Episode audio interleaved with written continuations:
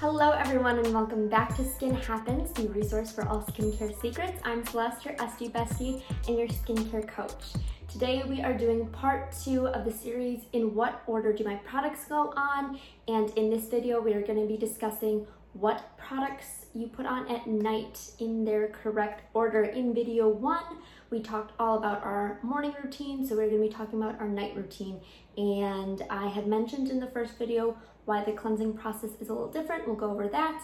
And then I will be showing you what products that I use for examples of what to put on in what order. So let's get started. So the rule of thinnest to thickest still applies in this instance. Of course, it applies after our cleansing process.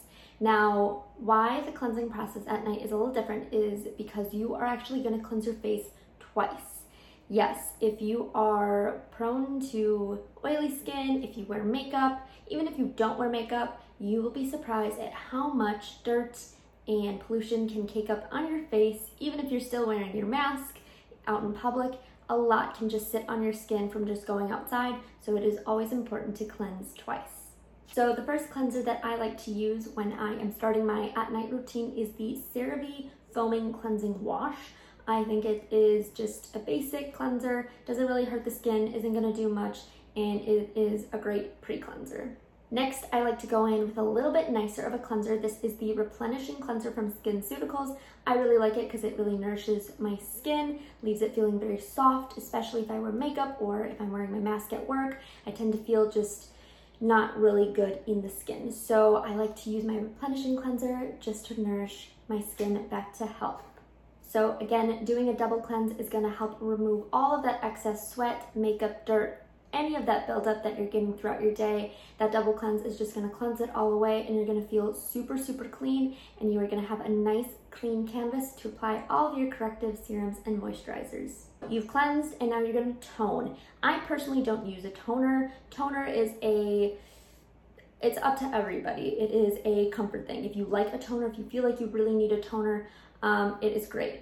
Basically, the function of a toner is to rebalance the pH of your skin after you cleanse.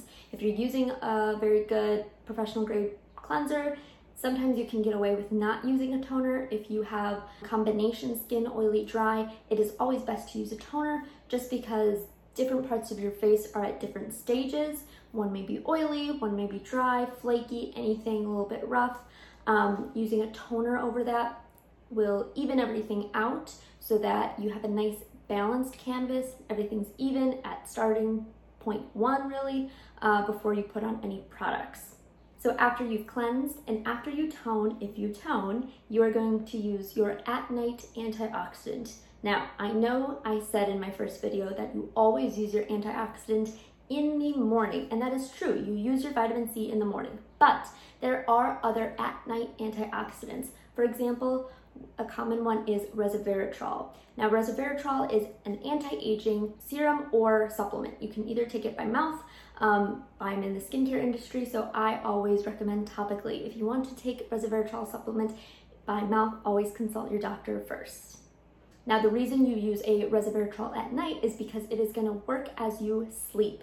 Uh, it does not make you photosensitive, but it is one of those products that is best absorbed when you're not doing anything, just chilling out, like sleeping, and you will get your best results that way. Next, you are going to use your corrective serums. Now, I have a few to share with you that I like to use personally. So one of the ones I use is the Pro five Exfoliant from Glow. This is like a very, very light, superficial, light chemical peel. Not going to do any serious damage or anything crazy. It's just going to give me just a tiny bit of a chemical exfoliation just to balance me out, get rid of any excess dead skin, keep me smooth. Now, I don't use this every day. I use this about maybe three times a week just for that nice continuous exfoliation. Another product that I like to use for an at-night exfoliant would be my Retexturing Activator from SkinCeuticals. Now, this does two things.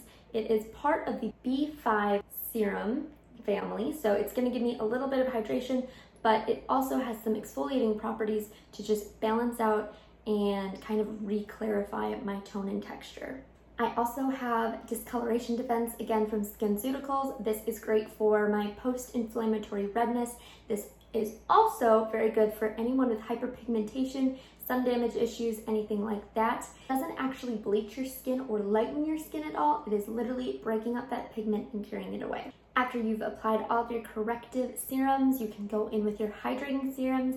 I like to use the Phytoplus Gel, also from SkinCeuticals. It is botanical based, great for inflamed skin, calming down redness, and just nourishing it and hydrating it.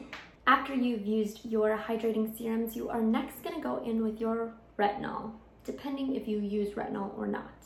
So if you are new to the retinol game, I suggest putting it on after your cream moisturizer. If you put on your cream moisturizer, your skin will have more products absorbed into it and it'll dilute the retinol just a tad. You'll still get your results, but it'll help to just integrate it into your skincare regimen slowly and effectively. If you want more information on retinol, check out my episode two of Skin Happens, three must-have products for anti-aging. Now, if you are more experienced with retinol, I suggest putting it on before your cream moisturizer. You will get really good results that way. Again, working your way up about five times a week, starting out once to twice, three, four, all the way up to five. Don't suggest using it every day, depending on the percentage you have. All these good questions to ask your esthetician or skincare coach, like me.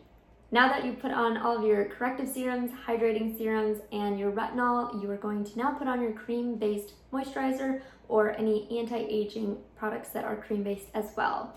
These are going to include things that have collagen, elastin, ceramides, all those good plumping products that are gonna help slow down that aging process and keep your skin nice and plump.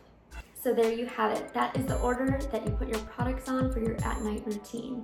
Thank you so much for watching. If you watch this on YouTube, please like, subscribe, and leave a comment down below. If you listen to this on Apple Podcasts, please subscribe and leave a review. And I will see you guys in the next one.